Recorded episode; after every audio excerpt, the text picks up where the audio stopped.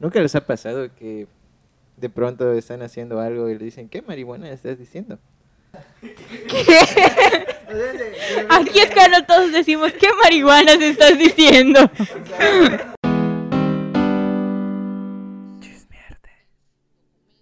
Y muy buenas tardes todos, todas y todes. Bienvenidos a otro capítulo de Chismearte. Y después de un largo proceso para poner los micrófonos y tirar el agua, empezamos a grabar. Y conmigo están mis, mis compañeros, compañeras. Neri, ¿cómo estás, Neri? Ah, mojado porque tiras el agua. Ni te cayó, güey, ¿qué dices? ¿Qué? No, pero mojaste mi autoestima. Ah, Uf, metafórica. ¿Tú, no tiene sentido, ¿Cómo no tiene ¿Qué sentido. tal? Eh, ¿Qué pues ¿Qué nada, yo estaba estás lejos diciendo? de, yo estaba lejos del agua, así que no, no pasa nada conmigo. ¿Estás bien? ¿Tú estás bien? ¿Estás Yo estoy bien. ¿Estás seco? ¿Ah? ¿Estás seco? Sí, sí, sí. Sí. Bien, qué bueno. Todo por- Elana, ¿cómo estás, Elana? Pues bien, Estás de bien, antes de haber tenido que secar tu agua. Estás de vuelta, Elana. Estamos Muchas, de vuelta, sí. muchas gracias por, por regresar, por decidir no odiarnos. De aquí yo ya no me voy. ¿De aquí ya te vas? Ah, Ya bueno. me, ya me contrataron. Ah, está bien, qué bueno. Ah, Ya, eso fue el todo. contrato. Este, hoy no nos acompaña Laura porque ella está de vacaciones. Pero bueno, vamos a, a tocar el tema de hoy. Que el, te- que el tema de hoy es precisamente la creatividad. Vamos a sacar la primera pregunta. Oigan, ¿ustedes creen que todos son creativos? Pues, buena pregunta, la verdad. Yo, la respuesta más creativa que pudo haber dicho. No, Es pues, una o pregunta sea, muy difícil. tenemos que empezar definiendo qué es para nosotros la creatividad antes de decir si somos creativos o no. Porque, pues, obviamente, pues, la creatividad es una habilidad que vas desarrollando para resolver problemas o para iniciar algún proyecto, ¿no? Entonces, en ese caso, yo creo, personalmente, yo creo que sí soy creativo, pero no tanto como me gustaría. Alana, contesta. ah, bueno. Ah, No, sí, yo creo que todos somos creativos. A veces me ha tocado que me digan, ah, es que tú eres muy creativa porque estudias artes visuales. Y yo digo, ok, No. no. o sea, no, la creatividad no solo se basa por la carrera que estudies o las habilidades que tengas, sino... Sí, o sea, no solo porque pintes bonito, porque dibujes, porque Furro. toques el piano, o porque bailes, eres creativo. porque sí me ha pasado que mucha gente me dice eso. Y no, realmente la creatividad va más allá de, de una cuestión artística. Va a cómo tú desarrolles tus, tus conocimientos, cómo estructures tus ideas, cómo las plasmes. Por ejemplo, en la primaria cuando teníamos que, o en cualquier ámbito que tenemos que hacer algún proyecto, la manera en que nosotros lo vayamos ejecutando, esa es parte de la creatividad. ¿Qué tanto nosotros le pongamos de, de nuestro conocimiento, de nuestras habilidades, de esa cuestión para que sea la manera más expresiva lo que tú quieres decir? Ahí creo que Alana está tocando un punto importante y es que, por ejemplo, relacionamos la creatividad con las artes. Eh, pero, por ejemplo, si pensamos en alguien que toca el piano, eh, ¿qué va a hacer? Va a replicar la música, va a replicar eh, pues las instrucciones que ya tienen las partituras. Nosotros cuando pintamos lo podemos hacer de manera ah, mimética con la realidad y simplemente estamos plasmando lo que vemos. Pero no estamos ejerciendo realmente creatividad. ¿Por qué? Porque simplemente dentro del proceso, como yo lo entiendo, la creatividad es am, absorber información, darle un momento a tu cerebro para que procese esa información y entonces aplicarla. Y cuando, cuando eh, hacemos esto de, por ejemplo, eh, tocar una pieza que ya conocemos o tocar una pieza conforme a las partituras, simplemente estamos replicando. Simplemente estamos, absor- estamos tomando la información que ya vemos, pero sin generar nada. Sí, ahí es que más o menos adquirimos un conocimiento, pero realmente no nos estamos dando nada de nosotros. Entonces, dirían que, hay- que se nace creativo. Es que realmente volvemos a lo mismo que decía Alexis, que tienes que eh, definir para ti qué es creatividad. ¿Es crear algo nuevo Ujú. o es eh, simplemente hacer algo que am, nadie más haya pensado? Porque algo nuevo, algo nuevo Ajá. parte de que no existía nada nunca antes de eso. Pues valdría la pena O- igual este, distinguir entre creativo, entre crear e innovar. Exacto. Entonces, como mencionaste creativo, ¿no? Pues no, yo creo que no. Este, o sea, no es la misma creatividad que va a tener una persona o un niño, vaya, que se lo han dado todo en bandeja de plata, a otro que, que le han dicho, ay, ve cómo te rascas, ¿no? Y, Pero y- es que, es que hasta eso, hasta eso es interesante que lo menciones porque si le das, si le das todo en bandeja de plata, es decir, los conocimientos, está agarrando información con la que puede hacer un proceso nuevo. No, pero no hablo de... ¿O a de- qué te refieres con no darle todo en bandeja de plata? O sea, por ejemplo, de que si no tiene un problema, se lo resuelves, ¿no? ah, ok. Entonces en ese momento pues ya no genera esa experiencia de haber resuelto el problema y ya no puede, por ejemplo, cuando crezca, no lo sé, este, si tiene un problema similar, pues ya no lo va a poder resolver porque va a tener que depender de otras Sí, personas. es la entonces, manera en la que innovas para resolver. entonces Ajá, no entonces, creo que se Eh, nazca lo que estás creativo. diciendo es que tu manera de entender la creatividad es cómo resuelves un problema, o más bien resolver un problema. Pues no solamente eso es la creatividad, o sea, obviamente yo creo que cuando, cuando tú, como decías, ¿no? Tocas el piano o aprendes a, a pintar o a cantar o lo que sea, pues en realidad tienes como una estructura de lo que te están enseñando y ya conforme lo vas aprendiendo, pues puedes tú eh, cambiarlo totalmente o hacerlo diferente para que, por ejemplo, en el caso del- de, los pianos salgan otras melodías, en el caso de las pinturas salgan otras pinturas que Ajá. tú que Pero- tú idees. Por ejemplo, en el caso de, digamos, tocar una pieza, ¿no? ¿Dónde, dónde verías tú la creatividad en que yo aprenda a tocar el piano y toque una canción de memoria? Una canción de memoria. Ajá, o sea que yo toque una canción. ¿Hay creatividad en eso?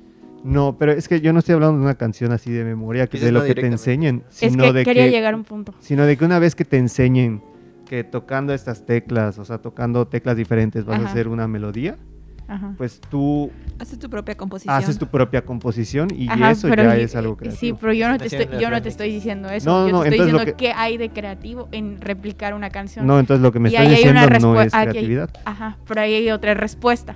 Ahí hay otra respuesta. Y es que, Ajá. ¿cómo aprendiste a tocar esa pieza? Tal vez hayas encontrado una nueva manera de aprender y ahí hayas metido la creatividad.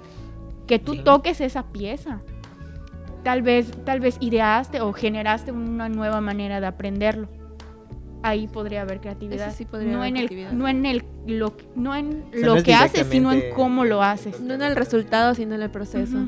Y ahí Sí, eso, claro. es, eso es otra respuesta eh, que genera a que tu cerebrito trabaje un poquito. Ya igual sabes. se puede entender. No sé si tiene sentido. Porque Pero, ajá, pero Sí, sí por te ejemplo, explica, sí. cuando, cuando interpretas una melodía, tienes que poner en, o sea, tener en cuenta cuando estás in- reinterpretando la melodía igual. Y sabes, por ejemplo, si tú te aprendes, no lo sé, em, que- una canción, eh, 17 años, todas las notas y acordes, ¿no? Pero te los aprendes tal cual está en la canción en MP3, la original, y luego tú la tocas enfrente de alguien más. La a la hora en la que tú estás tocando la canción enfrente de alguien más, igual estás implementando un proceso de creatividad porque es un tipo de performance el que estás haciendo enfrente de la gente. con vestuario, con luces. O Exacto. incluso hay algo muy interesante que es. eh, yo he escuchado de personas que traducen letras. O sea, la letra de una canción y la traducen a otros idiomas. Y eso Phil Collins, parece. ¿Mande? como Phil Collins. A ese no lo conozco. Bueno, yo lo decía de de más amateur. Ah, pero por Pero- ejemplo, el de Tarzán es un buen ejemplo. Ujú. O sea, ese güey escribió la canción de las canciones de Tarzán en español, en Ujú. alemán, Ujú. en inglés, en italiano. Y a hay una Oh, pregunta, ¿ahí habría un proceso creativo? Porque realmente lo único que está haciendo es cambiarle el idioma, pero dentro de eso también tienes que tener un conocimiento sobre todos los otros idiomas. Eso, eso está... Ahorita se me viene mucho a la Es mente un dilema, la, yo creo. la parte de los fanarts. Por ejemplo, cuando tomas algún Ujú. personaje y realmente no estás copiando tal cual el personaje, pero sí le pones de tu cosecha Ujú, a tu estilo, de que sí la Una paleta de historia. color, sí, un- ujú. Ajá, Sí. Sí, Pero, también. por ejemplo, lo que mencionabas de las canciones, sí, cierto, tienes que tener en cuenta otras cosas. Por ejemplo, no es la misma mezcla. O sea, en inglés es más fácil. Sí, es que eh, hacer que encaje la palabras. letra con la melodía. porque- Ajá, palabras Eso y las palabras. Exacto. ¿ya? Entonces esas palabras bisílabas y monosílabas en el español no es tan fácil hacerlo. Entonces es relativamente más fácil rimar en, con, es asonante y consonante, consonantemente en, en español, digo en inglés que en español. ¿ya? Ahora piensa en pues, Phil Collins cuando escribe En mi corazón. ¿Ya? Y, lo ¿Y cómo sería, canción, cómo eh, sería rimarlo en alemán? Ajá, hasta lo imaginas en, en alemán. En francés. Es right, Ay, no, no, no creo que en alemán suena así, pero bueno. Ya sé. Entonces, ese es un buen punto, lo cual me lleva a preguntar. Que igual lo que dice Lana, eh, creo que es un buen, también es un buen punto de partida para eh, ejercicios de creatividad y que también podríamos hablar de los procesos, Ujú. porque pues al final esos procesos eh, simplemente son ir generando ejercicios para ir desarrollando más, Ok. Sí. Como por ejemplo los, los fanarts o los fanfiction, que parten de algo que ya conocemos, pero dejan volar mucho a la imaginación. Sí, y- que muchos artistas que hoy conocemos empezaron con eso, empezaron con fanarts para como método de soltarse. práctica. Sí, dejas que tu subconsciente empiece a, a a trabajar. malvolarse. Ajá, lo A que malvolarse. No, es que en serio, lo que él decía de las marihuanadas, al final llega un punto en el que tú estás en un estado que generas eh, uniones entre dos conceptos que para otra persona no tienen sentido, Sí. pero en tu cabeza sí. Y ahí podría, podríamos llamarlo imaginación, creo yo. Que eh, cuando hablamos de los procesos creativos, pues no es necesariamente el mismo proceso creativo que tienen los demás, ¿no? ¿Hay Y algún estándar? tal vez- tal de- vez de sí. creativo? Tal vez sí. Es, es lo que yo les decía, que para mí es Ujú. algo sumamente simple, que es información, procesar esa información con tiempo Sí. y aplicarla. Para mí ese es el proceso básico. Pero cómo hay, hay una infinidad, o sea, básico me refiero porque pues es muy general. Dentro de esos, esos tres conceptos hay mundos de diferencia. Es que igual ahí, ¿cómo se llama? Pues es todo un proceso cognitivo en, en empezar el proceso creativo. O sea, porque desde la parte en la que tu subconsciente recolecciona la, la información y luego en la que lo vas reflejando y luego se te ocurre, ah, no es que puedo El solucionar. el Ajá. momento eureka. Exacto, es que puedo crear una vacuna con una ardilla, una cuerda y una vacuna para el COVID. ¿no? Entonces, digamos, ¿cómo se ve reflejado? Bueno, otra pregunta es, ¿hay tipos de creatividad? O sea, fuera de que haya un proceso de creatividad estandarizado, que ustedes no sé si crean que hay algún estandarizado. Bueno, en realidad no sé. Pues es que como dice Neri, o sea, eh, cada proceso creativo es diferente de cada persona, pero pues o sea, está bien que haya un estándar, que haya como que lo básico, porque pues en dado caso de que alguien esté perdido y no sepa por dónde empezar o no sepa qué hacer, pues sabe que hay pasos para seguir y los puede seguir y puede salir adelante. Con Y no sé su- si les ha pasado, o bueno, grandes empresas utilizan la estrategia de darle a sus empleados un espacio de tranquilidad, de relajación. Y en Ay. ese momento, como que, y en ese momento, como tenía- dicen, en ese momento eureka, donde se te vienen muchas Sí. ideas. Yo tenía una duda que me surgió cuando estuvimos revisando material sobre eh, el ocio, que es lo que decía Lana, que es un momento en el que tu cerebro como que se desconecta y es el momento eureka. Y es como, pregunta seria, ¿para ustedes el ocio es no pensar las cosas o es pensar las demás? Porque, por ejemplo, eh, el momento eureka puede venir eh, cuando tú estás dándole vueltas a la idea, vueltas y vueltas y vueltas y vueltas, o Sí. puede venir cuando estás haciendo algo como lavar tu ropa. Sí, siento Que que viene más en un momento fuera de contexto, porque cuando le das tantas vueltas a un, a un asunto, estás tan fijado en eso que no, que no ves una diversidad a tu alrededor. Yo creo que ese momento de ocio es cuando sí le estás dando vueltas al asunto, pero más que eso quieres comprobar la- las cosas. Entonces vas a comprobar ese punto que tú estás analizando y sobreanalizando. Eh, por eso dicen la curiosidad mató al gato. ¿Ya saben? Sí, a Por- veces te dicen que no cuando entendí. estás cuando estás en blanco, o sea, cuando no sabes qué hacer, pues sabes qué, o sea, quita Empiezas a de, hacer de donde de donde estés escribiendo lo que sea y ve a sal, sal a dar un paseo o, o- o toma un baño, no sé, algo así, porque en pero- esos momentos son los que pues te vienen más ideas. No, pero ahora, ahora que dije mi mamada, entonces sí entiendo la pregunta de Neri. ahora que dije mi chingadera, ya entiendo lo que dijo Neri. O sea, es un momento en el que pues nada más dej- o sea, tú, tú apagas tu cerebro y estás haciendo las cosas. Como yo hace rato que estaba jugueteando el vaso y me lo quitó Lana. No, eso es otra cosa. Esa es otra cosa. O sea, son esos ratos de ocio. Eso es distracción, no es ocio. El, el- el ocio puede calificarse como distracción. Ajá. Ajá. Pero Pero hoy, igual Es saber que- hasta qué punto en ese proceso creativo, o sea, creo que cada uno ya en este momento se debe conocer y saber hasta qué punto como que tu cerebro dice, ya, ya no puedo más, estoy muy cansada, ya no puedo, ya no entran más ideas. Tus límites. Entonces, agarras, tomas un descanso, te vas a cualquier otra parte, Tiras el agua. estás haciendo, Ajá. y en ese momento, quizá en ese momento de relajación, algo pasa frente a ti y dices, es esto lo puedo tomar y Pero esto me puede servir. es tu subconsciente trabajando. Realmente Sí. no es que tu cerebro deje como tal trabajar. de trabajar, sigue. Simplemente que no lo estás sobreesforzando. ¿Me explico? Porque ya tienes Y ese conocimiento. Creo que es importante también mencionar que al final parte de esa creatividad, del proceso creativo más bien, también es darse un momento para digerir la información que ya absorbimos, para luego... Oye, es cuando, cuando podemos mencionar. ¿Han visto Soul? ¿Han visto Soul, la película? ¿La de La Pixar. ¿No lo han visto? No. En Soul eh, tocan, bueno, en varios, yo he visto varios, ¿cómo se llama? Varios programas donde veo que tocan ese tema de la zona.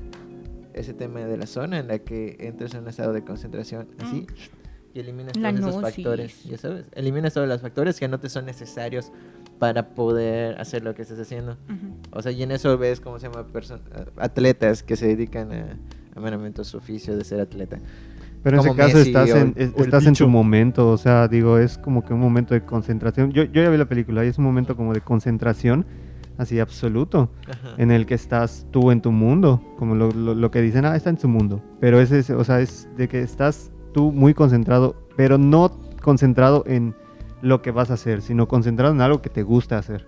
Ah, pero en realidad, sí es lo que te gusta hacer, pero estás haciendo algo. Entonces, dependiendo de lo que... Yo, yo ahí considero que dependiendo del oficio en el que tú ya estés concentrado, puedes estar en un estado de creatividad o no. ¿Ya?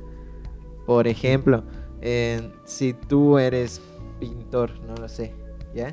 Y estás en un momento en el que estás literalmente creando una obra, o eres un artista conceptual, estás en un momento en el que estás enlazando conceptos y creando la, la conceptualización de las cosas. Bueno, Es un ahí, punto ahí el- me gustaría tocar un tema diferente, que es, por ejemplo, tú mencionas que es el momento en el que estás creando la obra tal cual. Ajá. Pero o es haciendo... el momento en el que estás pensando la idea de cómo generar la obra. Ajá. Porque entonces podríamos llegar a la pregunta de qué pesa más, lo, lo que pensaste antes de hacer la obra o la obra que estás haciendo tal cual. ¿Qué pesa más, la idea o el Pues, objeto tal cual? Hay O un cierto equilibrio en le eso, ¿no quita, le crees? quita creatividad el hecho de que tal vez yo haya pensado en cómo generar la obra, pero no yo la esté haciendo.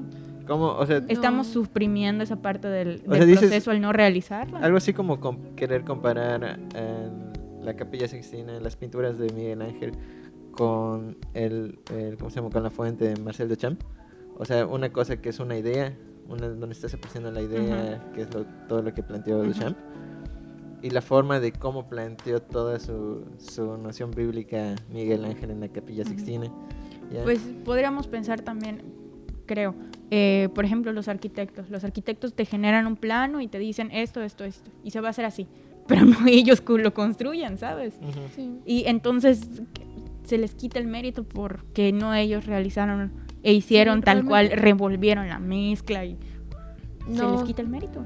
no, realmente no. O sea, estamos es quitando parte- una parte del proceso no, al es- no realizar la obra. Creo que todo es parte del proceso y saber hasta dónde tienes tus límites es igual parte de este proceso. Saber qué puedes hacer, qué depende de ti. Sí, o sea, no hasta dónde llega, ti. por ejemplo, en el caso, hasta dónde llega el arquitecto y dónde empieza El albañil. el albañil, digamos. Y el albañil ya tiene que preocuparse por cuánto cemento va a usar, qué tipo de cemento. Sí, o sea, es, es, otra- es, es un proceso totalmente Y- diferente de pero lo que siempre tiene es que hacer. Ajá, Pero y ahí creativo, volvemos a preguntarnos quién es más creativo, el albañil o el, Es o que el cada uno tiene sus procesos creativos. Porque, oigan, o sea, realmente medir tú que dentro de, la, ajá, dentro de la misma obra, es decir, la obra me refiero a que están construyendo una casa, Ajá. la obra, este, surge algún problema con materiales y no está el arquitecto para resolverlo, lo va a resolver el maestro, albañil, y él Sí. tiene que buscar una solución a ese problema. Hay creatividad.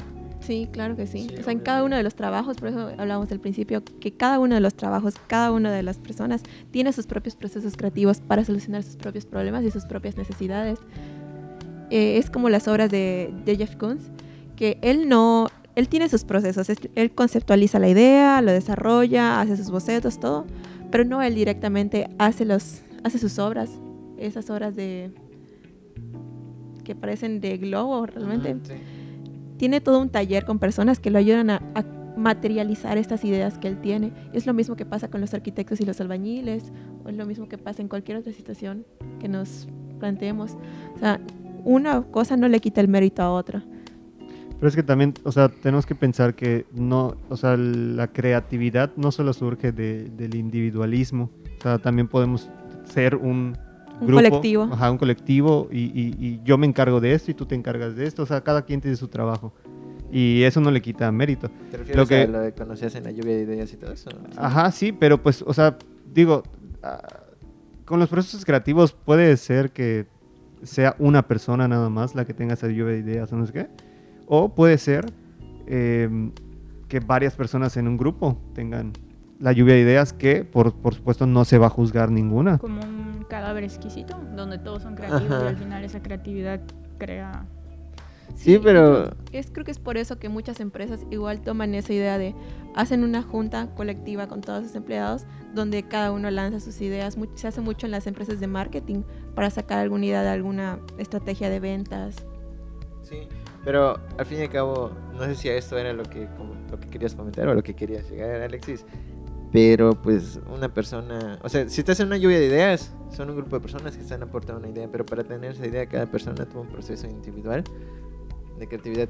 Ok. Entonces algo así Mm, como sí, creatividad ese en es conjunto, pues como que no.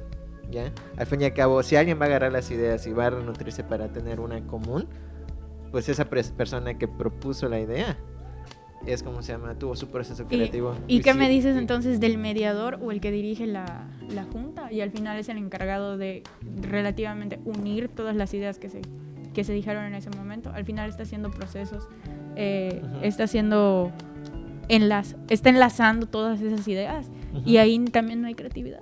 O sea, por tratar de amalgamar todas esas opiniones, hay creatividad también en eso. Ok, Pero entonces en los puntos que, que- que mencionas, o sea, siento que se puede medir la creatividad en cierto punto. O sea, ¿quién es más creativo que... O sea, yo soy más creativo que tú o tú eres más creativo que yo. O sea, ¿podemos decir eso? ¿Está correcto decirlo así? Pues quizás medir, ¿no? Pero clasificar, mm, probablemente. Yo siento que lo- yo, en mi opinión, lo podía medir o clasificar con base en funcionalidad, tal vez. Como si me preguntas como individuo. Ajá. Porque para mí que creen, no sé. ¿De qué te sirve? no? Ajá. Pero, Pero- eso, es, eso es muy individualista de mi parte. Ajá. Sí, porque puede ser que a ti no te sirva, pero a otra persona sí. Exacto, exacto. punto. Pero bueno, yo creo que no se puede medir, ¿ya? Porque considero que es una cualidad, o sea, que considero que es algo cualificable, como dirían. Ah, Cualitativo. Cualitativo, anda madre, ¿ya? Y pues precisamente no, o sea, no creo que se pueda medir porque pues no, no hay algo, no es como que estés contando los recuerdos que te llevaron a, a tener esa idea que acabas de tener, ya sabes, esa, esa unir las Ah. llaves y las ideas. Pero ahí ya es diferente, creo. ¿Por qué? Porque tú, por ejemplo, lo estás, es- lo estás clasificando o lo estás catalogando eh, bajo el precepto de qué tanto te esforzaste para llegar a esa idea. Lo Ajá. que yo te estoy diciendo es que si yo como individuo puedo clasificar las ideas de otros sobre si son más o menos creativos. Oye, pero entonces val- valdría la pena preguntarse qué tipos de creatividad hay. O sea, ¿hay tipos de creatividad para esto? Para poder clasificar.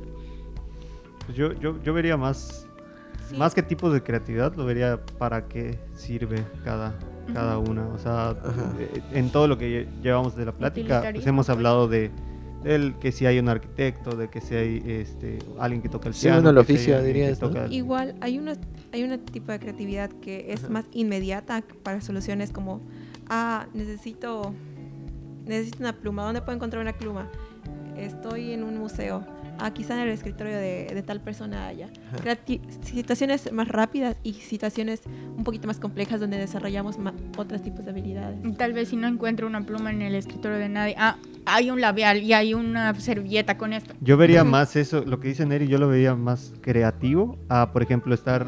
No digo, no, no, no estoy nada en contra de, de tu ejemplo, pero, pero No digo, estoy nada en creo contra que de es más tu- creativo, de tu- por ejemplo, no encuentro pluma, tengo estos materiales a la mano.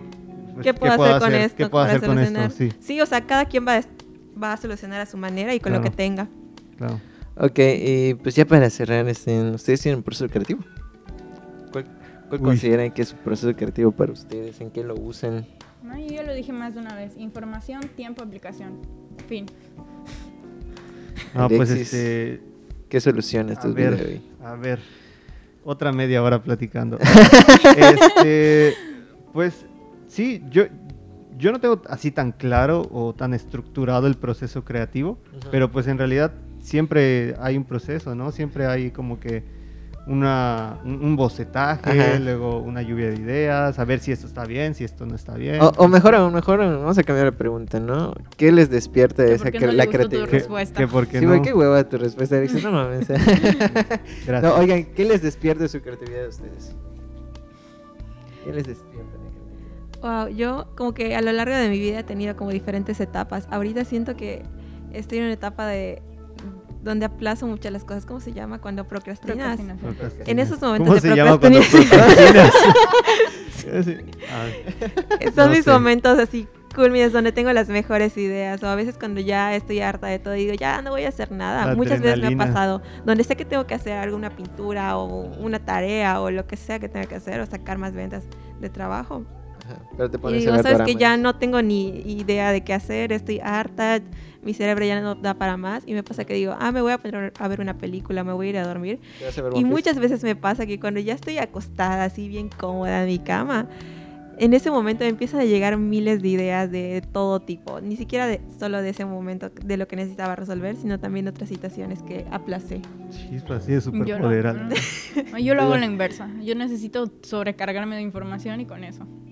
Tú, Alexis. No, pues, o sea, digo, yo creo que algo tan básico como que lo que estás haciendo te guste. Ajá. Eh, Ay, o qué sea, va a generar- ya. La respuesta- va, va a gener- va a generar más creatividad que si haces algo a la fuerza, que si haces Ajá. algo que no te guste. Y en el, en el caso, o sea, si, si aplicamos el ejemplo de Alana, que me ponga a ver una, una película, una serie, Es que igual yo me ser quedo algo- viendo la ser algo película, que no te guste, pero puedes encontrarle hasta en esa creatividad buscar una manera en que lo que no te gusta te guste. A mí no me gustan las matemáticas, pero de alguna manera busqué una manera que Ay, me pero gustara. una manera creativa para hacerlo, estudiar Ajá. Exacto, que no, no me resultara difícil, ¿sabes? Al final es, es eso básicamente, tener un problema y buscar una manera eficaz y que funcione para ti de resolver ese problema. Ajá, pero pues ¿qué te despierta la creatividad, Alexis? Ver doramas, escuchar música. No, pues yo creo que sí. o Ver sea, furros. escuché- no, no. No, estar como que en, en ese momento que es para ti. Ajá. O sea, por ejemplo, estar escuchando música, estar jugando un videojuego, lo que sea. Pero pues estás en, en ese momento y ya son en, en- en los tiempos en los que más te generan ideas. Pues qué interesante. Hay ustedes, ese podcast escuchas, que nos dejen en, en la caja de comentarios cómo, cómo solucionan su vida con la creatividad, ¿no? ¿Qué hacen? Inventen una, una caja de comentarios. Inventen una porque creo que en Spotify no Una hay. caja de creatividad. Este, una caja de creatividad, chinga, estúpido. este, ay, déjenos cómo, cómo se inspiran, cómo, cómo de despiertan su... ¿En qué momento llega su creatividad? ¿En qué momento llega su creatividad? Ah, necesito esto y la abres la cajita, ¿no? Sí. No, algo que, que veas y digas, ah, Esto me puede funcionar hoy para desarrollarme. sí, no sé, algo que lo veas y digas, ah, ya, por eso tiene sentido mi vida. Ah, Vamos a seguir. bueno, pues esto sería todo por el capítulo de hoy. Este, muchas gracias por acompañarme otra vez. Neri, Alexis, Alana. Nos gracias. Javi, Javi, Vamos muchas a gracias. Como siempre. Muchas gracias por escucharnos. Nos vemos para la próxima. Nos vemos para la próxima y adiós. Adiós.